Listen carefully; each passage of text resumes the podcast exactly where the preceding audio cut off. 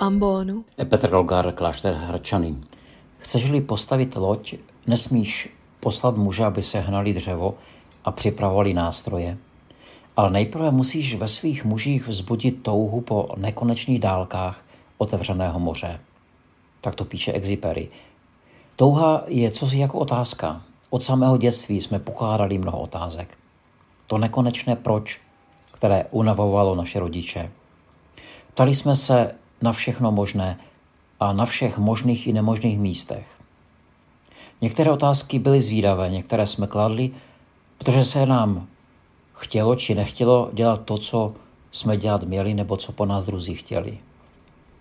Některé otázky jsme kladli doma, některé nahlas, v tramvaji, autobuse nebo dokonce v kostele. Lidé kolem nás se otáčeli, rodiče dělali, že neslyší, dívali se jiným směrem. Odváděli pozornost a možná jen mezi zuby pronesli něco jako neptej se tak hloupě, to ti řeknu až doma. Postupně, jak jsme dospívali, tak jsme si sobě nebo druhým kladli otázky, které možná jakoby spochybňovaly to, co nám už bylo řečeno, co nám bylo řečeno jako neměné. Jako bychom tím narušovali daná pravidla. Znejišťovali jsme tím ty, kteří nám ta pravidla dávali, ale v podstatě jsme těm věcem jenom chtěli víc rozumět. Znát důvody, proč se to dělá právě tak a co se stane, když to budu dělat jinak. Nespokojili jsme se s tím, že jenom tak se to má dělat, protože prostě tak se to dělá. Tak to dělal tvůj děda, tvůj táta, tak to budeš dělat i ty. Mnohdy to byly odpovědi plné morálních imperativů, příkazů a zákazů. O to víc, když nám ti dospělí dávali odpovědi na otázky, na které jsme se vlastně vůbec neptali. To samozřejmě neznamená, že musíme a chceme znát odpověď na všechny otázky. Naopak, že si můžeme říct a přiznat si, že nemáme odpověď, že nevíme, proč je ve světě tolik zla, proč musí umírat malé děti, proč náš svět postihla pandemie, proč. No prostě nevíme. Zůstane jen a pouze otázka, na kterou možná snad někdy nalezneme odpověď, nebo také vůbec ne. Kdybychom připustili skutečnost, že Bůh je spíš než odpovědí, otázkou, tak by nám to podstatně zjednodušilo náš duchovní život. Myslím, že bychom snadněji mohli opustit ono falešné přesvědčení, že víme, kdo a jaký je Bůh, co po nás Bůh chce, kdybychom opustili domilé držení pravdy, které má na všechno připravenou, předem prefabrikovanou odpověď, že víme, co je a co není správné.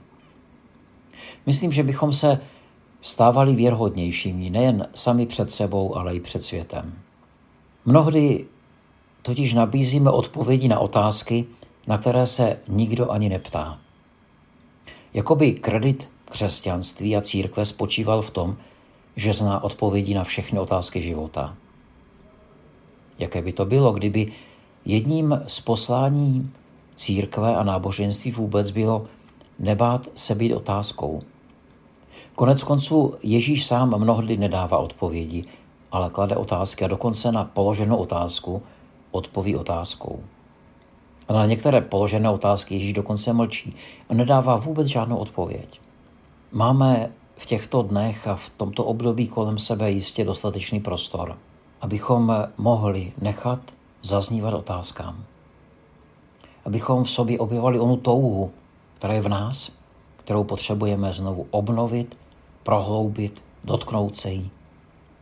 Denně můžeme na chvíli sedět v tichu s otázkou abychom si odpověď hledali někde ve svém nitru, v příběhu svého života. Mnoho odpovědí je ukryto v tom, co jsme prožili, v naší zkušenosti, v našich chybách, omylech, pochybnostech, vítězstvích i prohrách, úspěchu i neúspěchu. Můžeme nahlížet svůj život díky místu, kde žijeme. Tam, kde jsme, kde je naše doma. Pohledu do očí druhému člověku, v kráse přírody, stvoření vůbec. V tichu, meditaci, nebo proneseném slově. Zkušenost nám říká, že většinou se nám nerozjasní cesta, která je před námi, ale spíše porozumíme něčemu, co je za námi. Nejde nám tedy na prvním místě o hledání odpovědi, ale jde o otevřený prostor. K získání nových očí, aby až přijde čas, jsme ty odpovědi nalezli.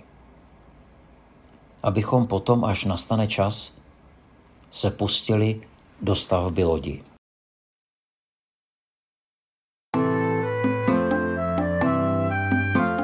Podcast u Ambonu pro vás připravuje Fortna. Každé pondělí a pátek na Fortna EU a na Spotify.